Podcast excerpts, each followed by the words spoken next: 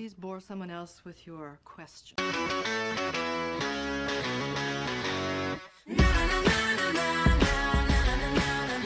שלום, אני אמיתי, ואני גיליתי שאני צריך ללכת עם לק בצבע בהיר כדי שהאור שלי ייראה יותר שזוף. יפה, תודה, מעניין, באמת מעניין. יפה. אני עובר תהליכי התבגרות של ילדה בת 12. תדע אבל שלק בהיר זה משהו שמגדיל נורא את הלוק של הציפורניים?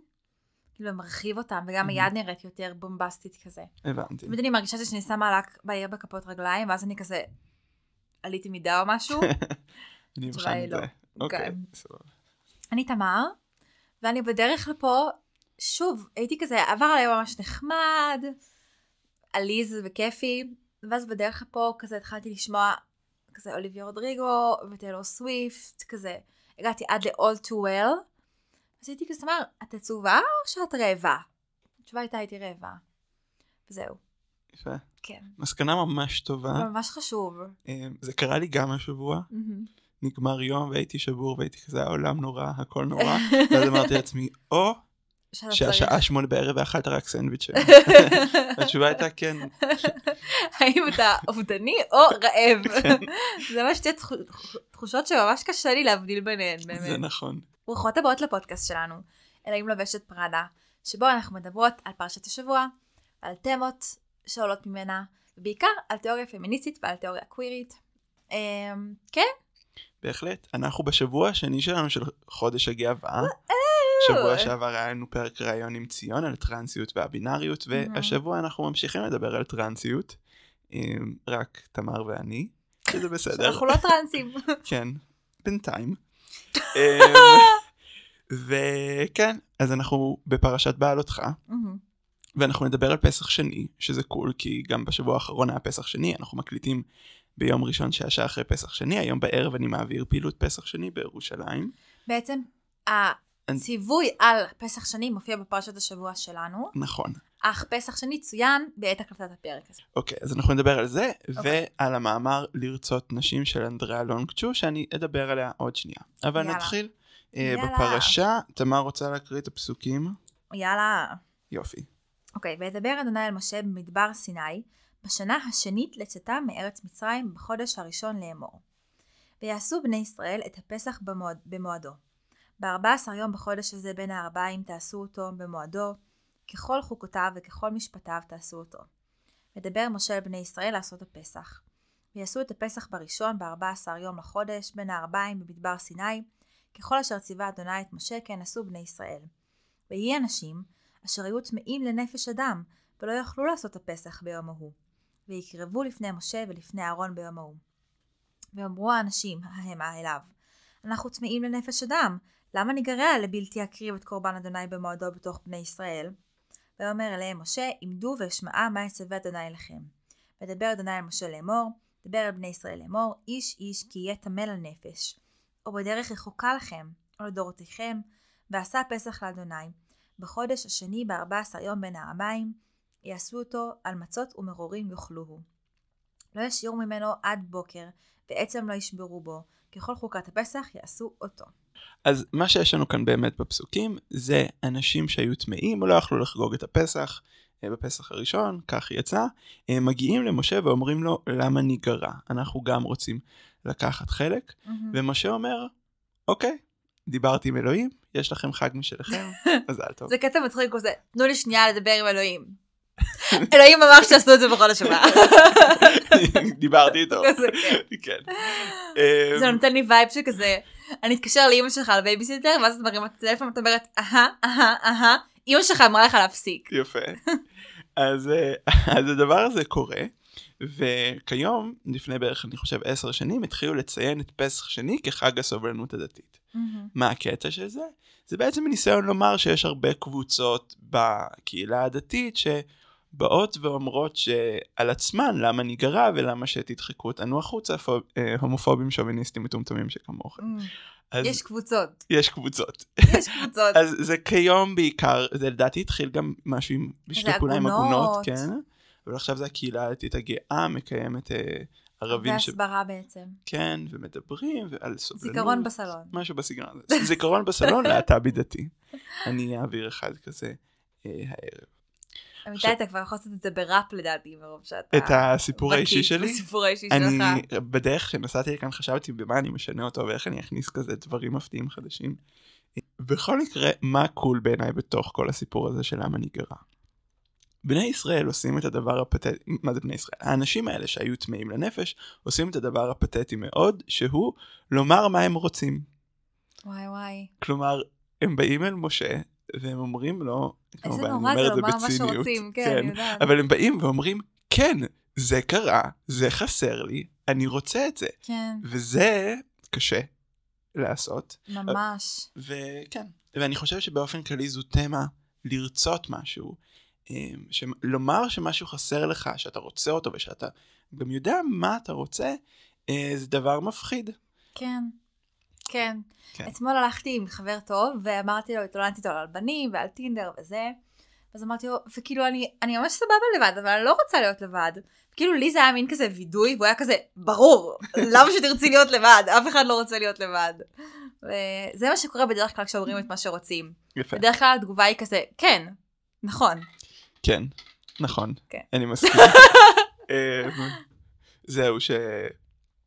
קיצור, לי, היה לי, לא משנה, אני לא אכנס לזה לגמרי, אבל היה לי איזה מקרה השבוע שכאילו התבטל איזה משהו שרציתי להגיע אליו, והייתי מאוד עצוב מזה, אז במקום להיכנס לכזה איזושהי ספירלה של oh my God, כל היום שלי נהרס, אני פשוט הזזתי את זה ליום אחר, אני כאילו אמרתי, Mm. עדיין חשוב לי שזה יקרה, בוא נזיז את זה, יפה. ואז זה קרה. יפה. וכן, בקיצור, לבקש את מה שרוצים. לבקש את מה שרוצים. כמו בני ישראל. שזה באמת מאוד אה, פגיע, אבל גם מאפשר הפתעות אה, יפות. כן. וזה מוביל אותנו למאמר לרצות נשים. עכשיו, הקדמה, אמ, יש שני טקסטים שבפודקאסט הזה שאני קראתי מעל עשר פעמים, וזה חדר משלך ולרצות נשים של אנדריאה לונג צ'ו, אה, שהיא בעיקרון כל דבר שאנחנו היינו רוצים להיות ואנחנו לא, כי היא אה, סופרת טרנסית אמריקאית, היא ילידה 92, היא דוקטורנטית לספרות ב-NYU, היא מבקרת בניו היא יורק גדולה מגזין. ממני בחמש שנים. והיא גדולה ממך בחמש שנים, ממני בארבע. איזה יופי. היא גרה בברוקלין. אין לדעת, אולי עוד חמש שנים. כן. גם אנחנו נגור בברוקלין ונכתוב בניו יורק מגזין. משהו בסגנון הזה. נכון. ומה שבעייתי זה שהיא שחררה את אה, לרצות נשים, אני חושב לפני ארבע שנים או חמש שנים. אז אה, מחר אה, פשוט אז מחר אנחנו צריכים. לכתוב מאמר שאמרו עליו שהוא מסמן את הגל השני בלימודים טרנסים ואת הגל הבא בתיאוריה קווירית. אז יש לנו ממש קצת בשביל להגיע אליו. וזה טקסט מופתי, כאילו זה מאמר שכתוב מאוד יפה ואני ממליץ לכולם לקרוא. אנחנו היום נקרא קטעים נרחבים ממנו כי אני חייב, אבל בשביל לקבל את כל המשמעות שלו אתם צריכים לקרוא אותו. אנחנו ניגע באזורים שבאמת מדברים על אה, רצון אה, ואולי הבעייתיות בלומר שאתה רוצה דברים בהקשר הקווירי. אה, אבל זה ממש לא על זה כל המאמר, אני אפילו, אנחנו אפילו מוותרים על איזשהו תמה ממש מרכזית בו, וזה בסדר. אני. מרגיע את עצמי, כן. זה בסדר. בעצם מה שקורה כאן זה איזשהו מהלך בשני שלבים. השלב הראשון, אנדריאה לונגצ'ו מסבירה לנו שאסור לנו אה, לנסות לעצב את התשוקות שלנו, ואנחנו צריכים Mhm. לאפשר להם להיות מה שהם. והשלב השני, היא מדברת בו על מה כל כך מפחיד, מטלטל, בלרצות דברים. אה, אז נתחיל בשלב הראשון. שום דבר טוב לא יוצא מהניסיון לדחוק את תשוקותינו אל הסד של עיקרון פוליטי כזה או אחר. זה כמו לנסות לעשות אמבטיה לחתול. התשוקה, מטבעה, היא ילדית ומתנגדת למרות. מרגע שנתחיל לשפוט אותה לפי צדקת התוכן הפוליטי שלה, נתחיל גם להתיר תשוקות מסוימות ולאסור על אחרות, והדרך הזאת מובילה הישר אל המוסרנות. נסי לדמיין את חייך כשושנת ים פמיניסטית, שמשושי תשוקתה מתכנסים ברתיעה מפני כל מגע עם הפטריארכיה. לא תוכלי לראות שום דבר בטלוויזיה. נכון. אה, כאילו אם את אומרת לעצמך, "מ, אני לא אראה את הסדרה הזאת כי זה לא מספיק פמיניסטי, או אני לא אקשיב לזמרת הזאת כי זה לא מספיק פמיניסטי, או אני לא, כאילו, אני דף, אני, אני לא אוריד שערות למרות שאני רוצה כי זה לא פמיניסטי, את בעצם מתכחשת לרצונות שלך. בדיוק. כן. את מנהלת את כל חייך על פי הכזה מה שראוי לעשות. כן. אה, ומעבר לזה, אם את תסתכלי, אם את תלכי ברחוב ותראי נגיד פרסומת של מישהי ממש שווה, אבל אה, זה על פי מודלי יופי וזה מאוד מחפיץ אותה וזה, מה שתגידי לעצמך זה אני לא נמשכת אליה כי זה לא על פי הסטנדרטים שלי, אמ, את מדחיקה משהו מעצמך. מהמם. אם כאילו עכשיו אפשר לדבר על זה בלה בלה בלה אבל רוב הפעמים כשאנחנו מדברים על אה, פמיניזם או על תיאוריות קוויריות אנחנו מדברים על מה שראוי ואנחנו כן מסתכלים על הרגשות שלנו ותוהים נגיד נגיד עולה בי הומופוביה אני לא זורם עם ההומופוביה שלי אני הולך נגדה. ואנדריה לנגצ'ו אומרת שנייה כל הפרויקט הזה של לעצב את מי שאתם ואת הרצונות שלכם על פי כאילו ה politically correct זה משהו בסגנון הזה אה, זה בעייתי זה חוסם חלקים גדולים. אני לא חושבת שהיא אומרת ה politically correct, היא אומרת על הצד של עיקרון פוליטי כזה או אחר. כן, כלומר, כל. תנועה פוליטית, כל רעיון פוליטי ורעיונות פוליטיים יכולים להיות מאוד עמוקים ומורכבים. הם בכל מקרה לא צריכים להכתיב את התשוקה שלנו, כאילו. כן. אין טעם.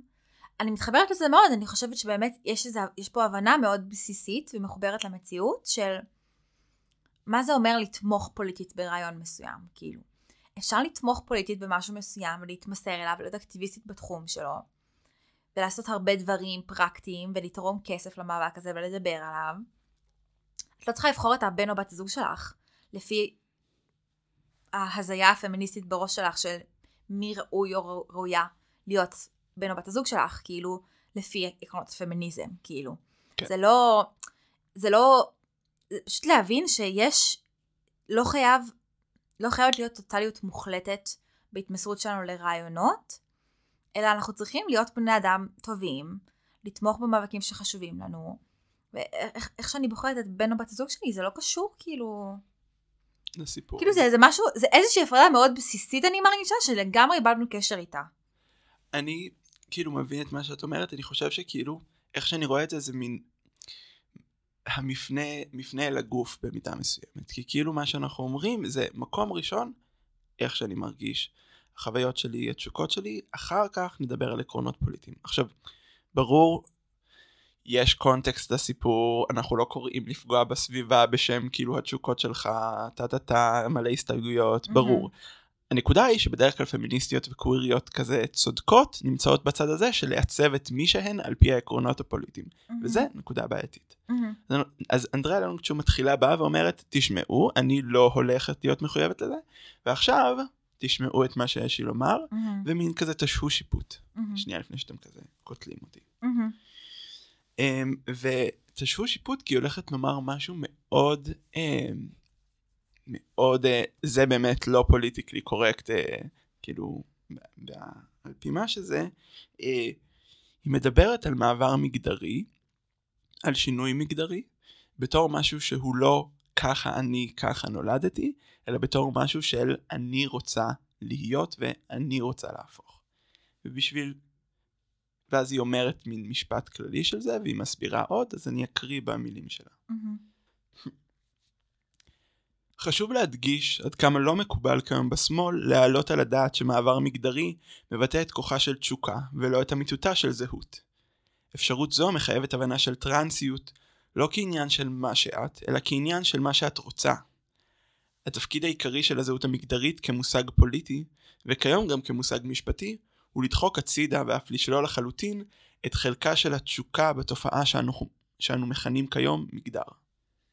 היסטורית, שימוש זה נובע מרצונם של תומכי זכויות הטראנס להרגיע את החשד שטרנסים, ובמיוחד טרנסיות, עוברים התאמה מגדרית על מנת להשיג משהו. כלומר, שלב ראשון, תומכים של, טרנס, של זכויות טרנס אומרים, זה מי שאנחנו, אני פשוט אישה, אני פשוט גבר, אני לא מנסה להשיג משהו, זה מי שאני. מה אבל- זה אומר להשיג? אז um, הדוגמה שאנדריה לונגצ'ו נתנה במאמר זה לדוגמה אישה שעברה uh, תהליך התאמה מגדרית, אישה טרנסית. מה היא השיגה בזה? היא, בית המשפט, בגלל שהיא עברה תהליך uh, מגדרי, היא בעצם קיבלה זכויות ירושה של הבן זוג שלה. ואז בית המשפט, כשהוא גילה שהיא עשתה, שזה בעצם המעבר המגדרי מועיל לה, מהמם. הוא בעצם ביטל את הירושה הזאת והביא את זה לילדים שלה. אה, בן וואו. זוג שלה. כן. ואנדריה לונגצ'ו אומרת שבעצם תומכי זכויות הטראנס, יש לנו איזשהו אה, מחשבה מאוד, אה, יש אה, מחשבה מאוד טרנספובית בראש שמסתובבת של מין נשים טרנסיות עושות תהליך למעבר מגדרי בשביל להשיג משהו. זה יכול להיות משהו סופר טרנספובי לומר, כמו נגיד להיכנס לשירותי נשים ולתקוף נשים, שזה המיתוס Mm, mm, הטרנספובי והמגעיל ביותר, mm. אבל זה גם יכול להיות משהו כמו um, לנצח בתחרויות ספורט. ולהיות... אוקיי, אוקיי, סבבה. עכשיו, אנדריה לונגצ'ו אומרת שכל הסיפור הזה של אני רוצה להפוך לאישה כי זה מי שאני, זה משפט ריק, ושאין כזה דבר כי זה פשוט מי שאני, אלא כי כולם רוצים דברים מסוימים. והיא פותחת בפסקה מאוד יפה. מהמם. אני בספק אם מישהי מאיתנו עוברת את התהליך רק משום שהיא רוצה להיות אישה באיזה מובן אקדמי מופשט. בטח לא אני. אני עברתי בשביל רכילות ומחמאות, ליפסטיק ומסקרה, בשביל לבכות בסרטים, בשביל להיות החברה של מישהי, בשביל לתת לה לשלם חשבון או לסחוב לי את התיק, בשביל השוביניזם שוחר הטוב של פקידי בנק וטכנאי כבלים, בשביל האינטימיות הטלפונית של חברות נשית ממרחקים. בשביל הפסקות לתיקון איפור בשירותים שבהן, כמו ישו הצלוב, אני מוקפת בשני צדדיי בחוטאות. בשביל צעצועי מין, בשביל להרגיש לוהטת, בשביל שבוצ'יות יתחילו איתי, בשביל הידע סודי על דייקיות שצריך לשים עליהם עין, בשביל מכנסוני ג'ינס, חזיות, ביקיני ושמלות, ואלוהים בשביל השדיים. עכשיו את ודאי כבר מבינה מה הבעיה עם תשוקה. בדרך כלל אנחנו לא רוצות את מה שאנחנו אמורות לרצות. אימא'לה, איזה משפט יפה בסוף. כן. כי זה באמת מה שקרה לי. ככל שהמשיכה לתאר את הדברים, אני הייתי כזה, אוי, כאילו, זה ממש רדוד, זה לא בסדר לרצות את כל הדברים האלה. למרות שכאילו, ברור שאני רוצה את כל הדברים האלה. כן. כן. כן. שזה כאילו, אני חושב שזה חשוב להתחבר לזה, כי מין, אנחנו תמיד שומעים סיפורים על טרנסיות כנולדתי ככה, תמיד הייתי ככה, ועכשיו פשוט התאמתי את זה לאיך שאני מרגיש או מרגישה. שזה נכון, הרבה מהסיפורים הם ככה, אבל היא מכניסה אלינו כאן עוד דבר, שכשאני אומר, אני ככה, אני מרגיש ככה, אז בעצם אנחנו חושבים על דברים אמיתיים במציאות, Mhm. דברים חומריים, וזה שהחומר הזה מסב לנו אושר, זה לא אה, בושה, זה חלק ממי שאנחנו, זה... כן, אני גם חושבת שיש פה אמירה מאוד חזקה על רצון. כאילו כשאני שומעת את הטיעון הזה, אני אומרת ישר, זה באמת כאילו באיזשהו מקום מערער את התפיסה, כאילו, את ההסברה הטרנסית כפי שאני מכירה אותה, שאומרת כאילו אני נולדתי בגוף, כאילו, באופן הכי כזה קלאסי, נולדתי בגוף הלא נכון, כאילו אני תמיד הייתי אישה, אה, אני, הגוף שלי עכשיו עובר תהליך של להתאים את עצמו לנפש שלי, כאילו, וזה משהו שכאילו יותר קל, יותר קל לי לקבל, לכאורה. כי זה כאילו להגיד, אוקיי, זה המצב, אז אנחנו רוצים לאפשר לאנשים, אני יכולה לדמיין את עצמי גם מרגישה את הרגשות האלה, כאילו, אמ, וזה מין מצב של אין ברירה כזה. ואז כשאני חושבת על מה שהיא אומרת, על זה שהיא רוצה את כל הדברים האלה, זה מערער את זה, כי כאילו יש ברירה, לכאורה. ואז אני עוצרת ואני אומרת לעצמי, רגע, כאילו יש ברירה, יש לנו באמת בחירה במה אנחנו רוצים, באופן הכי עמוק, כאילו, ואני חושבת שהאמירה הזאת היא של כאילו, היא בעצם אמירה שאומרת, הרצון שלנו הוא חלק עמוק ומהותי ממי שאנחנו. כאילו באיזשהו מקום להגיד, זה מה שאני רוצה, זה מה שתמיד רציתי, או זה מה שאני מרגישה עכשיו באופן מאוד חזק. כאילו, זה להגיד, זה מי שאני. כאילו, מי ש... מה שאנחנו רוצים, זה מי שאנחנו, בהרבה מובנים, כאילו. לגמרי, כן. אני חושב גם, שבוע שעבר כשדיברנו עם ציון, דיברנו על ההבדל בין דיספוריה מגדרית, שזה באמת תחושת חוסר התאמה לגוף, למאפיינים גופניים מסוימים, לבין אופוריה מגדרית, שזו התחושה של כזה, כן, ככה בדיוק. ואני חושב שכשמכניסים את הרצון לתמונה, אופוריה מגדרית יכולה להיכנס, כי זה נכון שיכולה להיות לי ברירה, ואני יכול uh, להתלבש בצורה פחות uh, נשית או בצורה פחות גברית, אבל בזה שאני עושה את זה, ואני רוצה לעשות את זה, וזה משוקע בתוך תרבות שגברי ונשי לדברים מסוימים, וזה נורא סטריאוטיפי ורדוד, אוקיי. אבל ברגע שאני יכול לעשות דברים שאני רוצה, אני יכול ליהנות מהם, וזה, גם אם זה לא שאין לי ברירה, זה בסדר, כי אין שום דבר רע. כן, מי הצמיד את האקדח הזה. לראש שלנו? כן, כאילו מה, חייבים לעשות דברים שאנחנו רוצים רק כי אין לנו ברירה לעשות אותם? לגמרי. אפשר פשוט לעשות את הדברים שאנחנו רוצים. כי הם כיפים. כן, ואני גם חושבת, אמרת זה נורא רדוד, כאילו, זה לא רדוד. העובדה שכאילו, הבעייתיות ב... בראייה הקלאסית הזאת של גבריות ונשיות, הבעייתיות בה הייתה שלא היו בה עוד אפשרויות, ולא הייתה גמישה, והיא לא הייתה, כאילו, לא היה באמת מרווח בחירה בתוך המבנה החברתי הזה. אני חושבת שאפשר לאמץ ראייה יותר גמישה של זהות מגדרית, וכשאת מסתכלת על החיים שלך באופן יותר, היותר גמיש הזה, ושאת גדלה בחברה גם שהיא גמישה מספיק בשביל לאפשר כל מיני אפשרויות ביניים, וכל מיני משחקים בדבר הזה, אז אין שום דבר רדוד בהגדרה של נשיות קלאסית. אני עושה עם מרכאות כל פעם שאני אומרת, כן. אה, או הגדרה של גבריות קלאסית, זה לא רדוד בכלל, אלה דברים כאילו שהתרבות שלנו השקיעה אלפי שנים בלעצב אותם, והם נשאים של משמעות מאוד מאוד גדולה בחיים שלנו, כאילו, לרצות להיראות נשית זה לא דבר רדוד. אין דבר פחות רדוד, אני חושבת, מלרצות להיות אהובה, מלרצות להרגיש ביטחון עם הגוף שלך, ברצון להיות מושכת, ברצון להרגיש את האופוריה המגדרית הזאת, כאילו, מה רדוד בזה?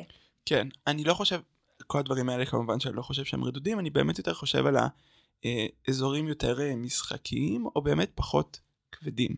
כי אני חושב שמה שהטקסט הזה מביא לנו, מעבר לזה שזה פרספקטיבות חדשות ולדבר על רצון, זה גם ניסיון להקליל חוויית חיים. כלומר, Mm-hmm. אם אתה חי כל חייך במין אני אכוון את התשוקות שלי על פי המאבק הפוליטי, זה כבד.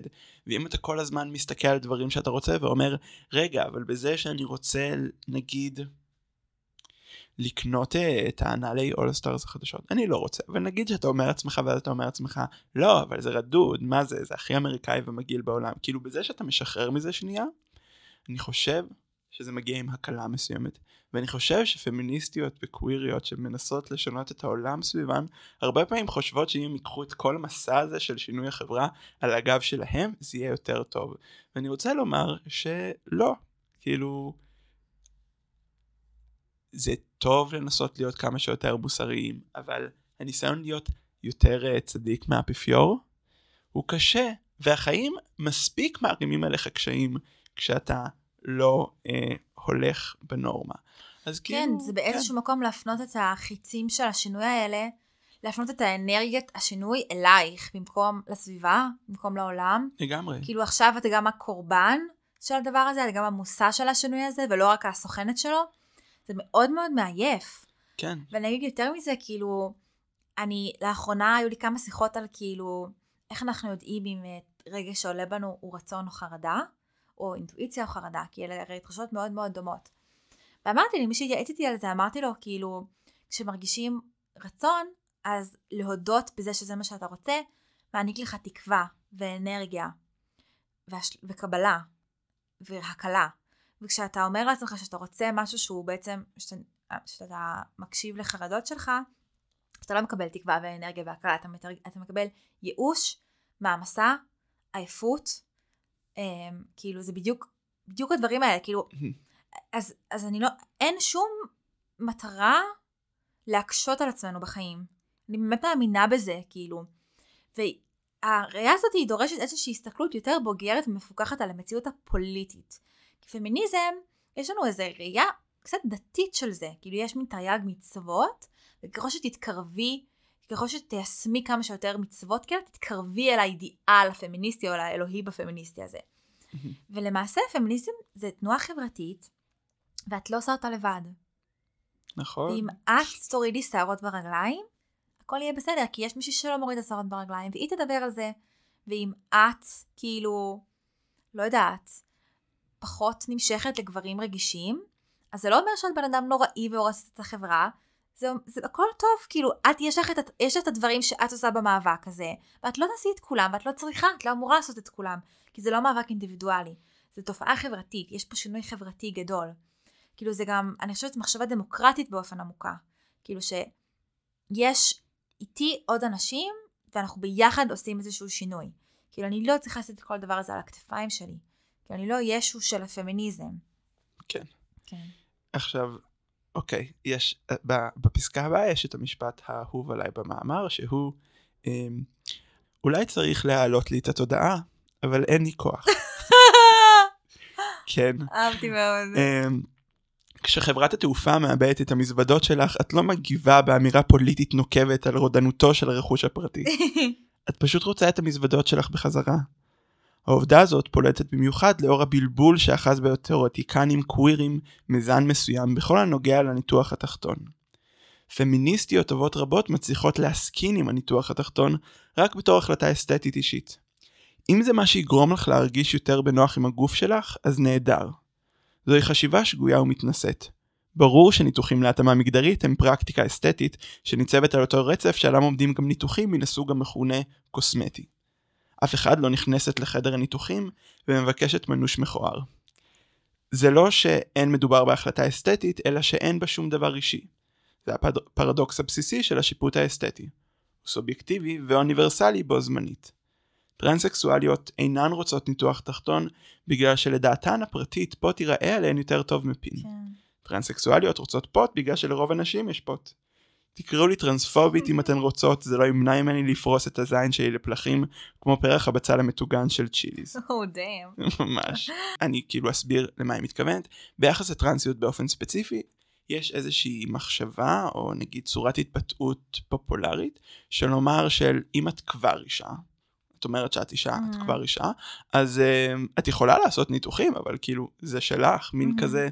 ואנדריה לונצ'ו מסתכלת על זה ואומרת, לא, זה מתנשא וזה מעצבן כשאני אומרת שאני אישה, ואני רוצה לשנות את הגוף שלי ב- בהתאם לכך, ואתם אומרים לי, אוקיי, אם זה מה שאת רוצה, אז אתם, כאילו, אתם לא מבינים את המציאות, אתם לא מבינים שבמציאות, לרוב הנשים יש גוף מסוים, לרוב הנשים יש איברי מין מסוימים, והעובדה שאני רוצה את זה, זה לא איזה מין הפתעה גדולה, כאילו, לרוב הנשים יש את זה, ואני אישה טרנסית, אז זה מה שאני רוצה. וגם אם זה לא מסתדר עם איזושהי פוליטיקה שאומרת, את כבר אישה, אני עדיין הולכת לעשות את זה. כן. כן. אני חושבת שזה אולי נגוע גם באיזשהו סקסיזם עמוק לגבי רצונות של נשים בכלל. מהמם. ואני אגיד משהו יותר קיצוני לגבי רצונות בכלל. רצון, יש משהו, הוא רגש מאוד מאוד חזק. יש בו משהו שאנחנו תופסים אותו כמאוד פתטי, כאילו. פחות כשגברים מפגינים אותו. כי תחשוב, כאילו נגיד גבר בסרטים, ריין רנולד שנתלה לה על הגלגל ענק ב-The Notebook ואומר לה את חייבת לצאת איתי והולך אחריה ברחוב ומחזר אחריה עד שהיא מסכימה לצאת איתו. זה כאילו אמיץ, סקסי, רומנטי, מלא בכאילו אנרגיה, מלא בכריזמה. כאילו אישה שעושה את הדברים האלה נתפסת כפסיכית ותקבל צו הרחקה, כאילו. כן. אה, וזה בגלל שאנחנו לא תופסים נשים כיצורים שיש להם רצונות לגיטימיים, הן אמורות פשוט לרצות, להיות. מושא, מושא של רצון, ולא להיות, לא שיהיו להם רצונות משל עצמן. כאילו, ויש פה גם איזושהי תפיסה כללית של כאילו, אלא אם כן אתה מוכן ללכת על, עם הרצון שלך עד הסוף, אם אתה רוצה משהו ואתה לא לגמרי מגשים אותו, או אתה, מתבי, או אתה מתבייש בו, כאילו זה פתטי, זה נואש, זה לא מגניב, זה לא חזק, זה גם לא גברי, כאילו. ו... ו- וכאילו מה שהיא אומרת פה זה כאילו, יש לנו רצונות. הרצונות שלנו מורכבים, לא כולם הם הכי עמוקים, לא כולם הם הכי מתוך בחירה, כאילו, אבל זה לא סיבה לא ללכת אחריהם, כלומר, זה לא אם זה מה שיגרום לך להרגיש יותר נוח עם הגוף שלך, לא, זה רצון שבוער בי, כאילו, ואני מאוד רוצה לממש אותו. כאילו, וזה כן. יפה. אני מסכים. אני גם חושב, אני לא זוכר מי אמרה את זה, איזה חוקרת, אבל אה, בקורס למגדר, בחוג למגדר שעשיתי, המרצה דיברה על אה, איזושהי חוקרת שהיא עשתה כזה אה, מחקרים ביקורתיים על תפיסות של ד, אה, דימוי גוף, אה, והיא הייתה כזה, היא הייתה אישה שמנה, ובשלב מסוים היא עשתה דיאטה. מהמם. ובאו אליי מין כזה, מה נסגר? את אמורה להיות המודל לחיקוי Mm, שלנו, כאילו. מהמם. ואז היא אמרה, תשמעו, אני חלק מהתרבות שאני מבקרת, וכאילו תעזבו אותי במנוחה. כן, וגם מעבר לתעזבו אותי במנוחה, זה מה שזה. כאילו זה באמת, זה מה שזה. אנחנו לא יכולים כאינדיבידואלים להפוך תפיסות של חברה שלמה שהפכו למשקע בראשים שלנו. זה לא יפעל ככה. כן. והמאמץ הזה הוא לא בהכרח הדבר הכי אפקטיבי טוב שאתם יכולים לעשות. כן, תשתמשו באנרגיה הזאת כן. אה, להשקוע את העציצים שלכם. כן. אוקיי, עכשיו אנחנו מגיעים לנאום הסיכום שהוא מאוד יפה. מהמם. קוראת יקרה, עכשיו אני מפריזה משום שאני מנסה להסביר לך משהו שמעטות מאיתנו מעזות לדבר עליו, ודאי בציבור, ובמיוחד כשאנחנו מנסות להרגיש פוליטיות. לא את העובדה הברורה והמשעממת למדי, למי מבינינו שחיות אותה, שטרנסיות רבות משתוקקות להיות נשים סיסג'נדריות, אלא את העובדה האפלה והמצערת הרבה יותר, שטרנסיות רבות משתוקקות להיות נשים. נקודה. וזה משהו שטרנסיות בפירוש לא אמורות לרצות. בתחביר של האקטיביזם הטרנסי בן זמננו אין מודוס של עיווי. טרנסיות הן נשים, מודיעים לנו בהתנשאות רכה כמשי. כאילו התבלבלנו לרגע בין עצמנו לבין שיממנדה נגוזיה דיצ'ה. אה, כאילו אנו בסך הכל לכודות בפוליטיקה הלא נכונה. כאילו התרופה לדיספוריה היא התעוררות פוליטית. איך את יכולה לרצות משהו שאת כבר? Hmm. התשוקה מסמנת היעדר. אי אפשר לרצות את מה שכבר יש לך.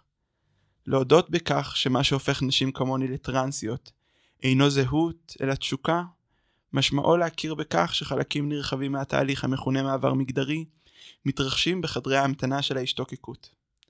להכיר באפשרות שהשדיים שלך לעולם לא יגדלו, שהקול שלך לעולם לא יעבור, שההורים שלך לעולם לא יתקשרו בחזרה. זו דרגת האפס של האכזבה שמבנה תמיד את התשוקה ומאפשרת אותה. הרי אילו נגזר עלייך לרצות רק דברים שתוכלי בוודאות להשיגם, לא היה מותר לך לרצות כלום.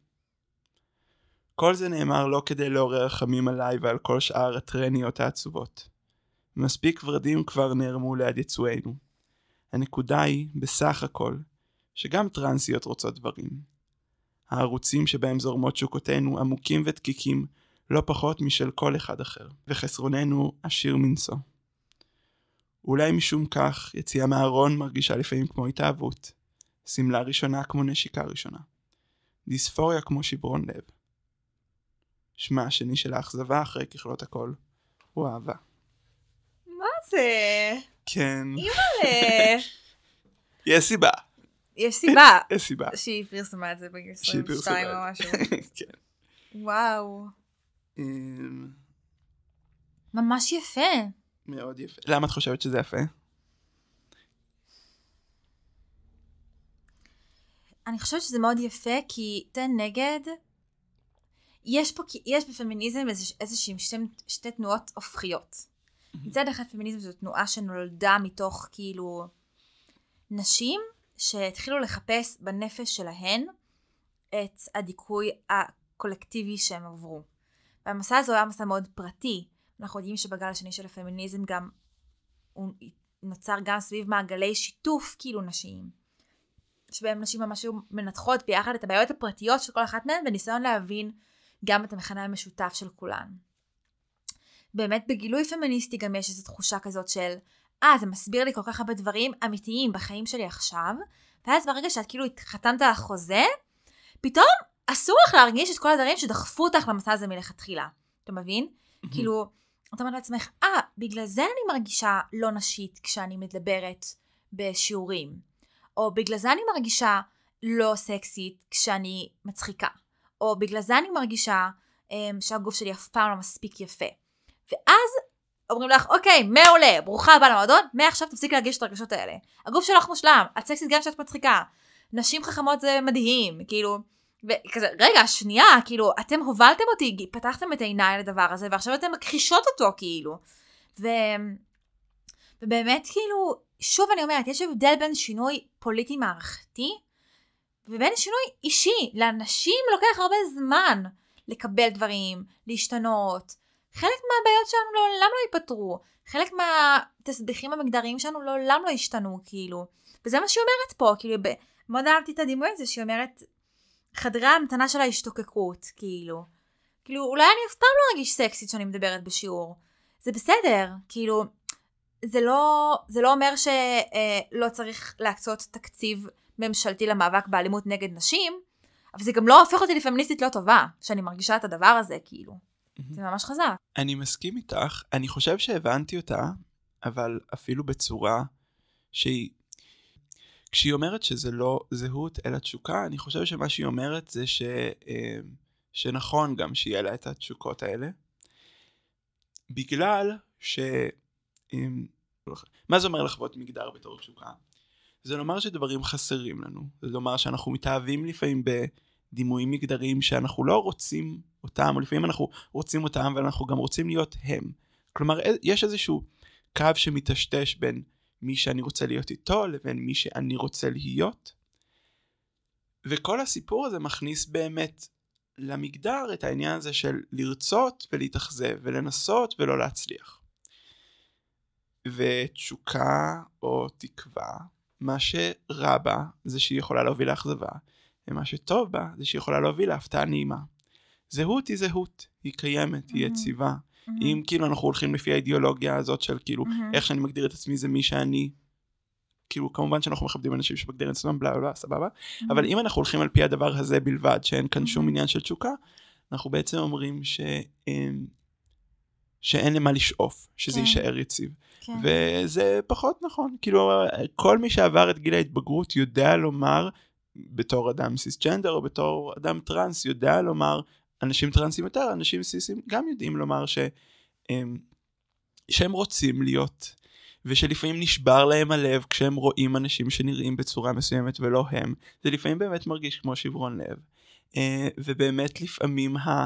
אה, נגיד להבין איזה בגד מתאים לגוף שלך או במה אתה מרגיש טוב באמת מרגיש כאילו איזשהו תהליך התאהבות עם, עם עצמך עם מי שאתה אמ, כן. כן זה גם ממש מחזיר אותי לנקודה שדיברנו איתה עם ציון, שכאילו באמת, דיברנו עליה עם ציון, שבאמת זו חוויה כל כך לא רק טרנסית, או לא רק קווירית, כאילו, באמת, אני אישה סיסג'נדרית, וכאילו ברור שאני מקנאה בטירוף, אני יכולה לאכול סרטים עמוקים. אם אני פוגשת מישהי יפהפייה, כאילו שמתלבשת מדהים. אני יכולה לשנוא את עצמי אם אני לבושה לא נכון לאיזה סיטואציה שבה כולם מסביבי לבושות מהמם.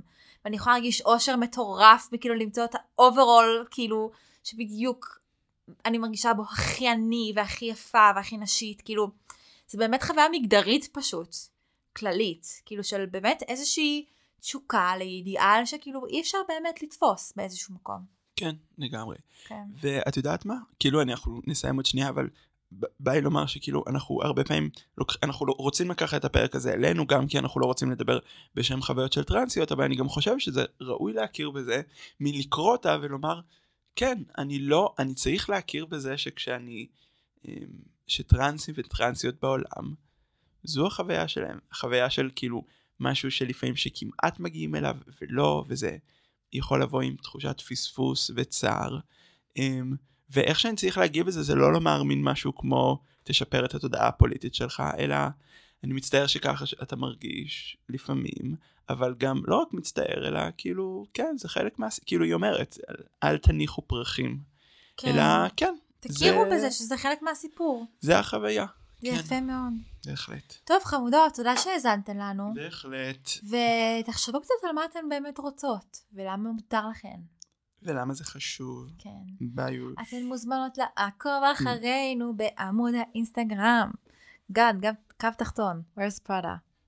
ולשלוח לנו את דעתכן על הפרק. וזהו, שבת שלום. שבת שלום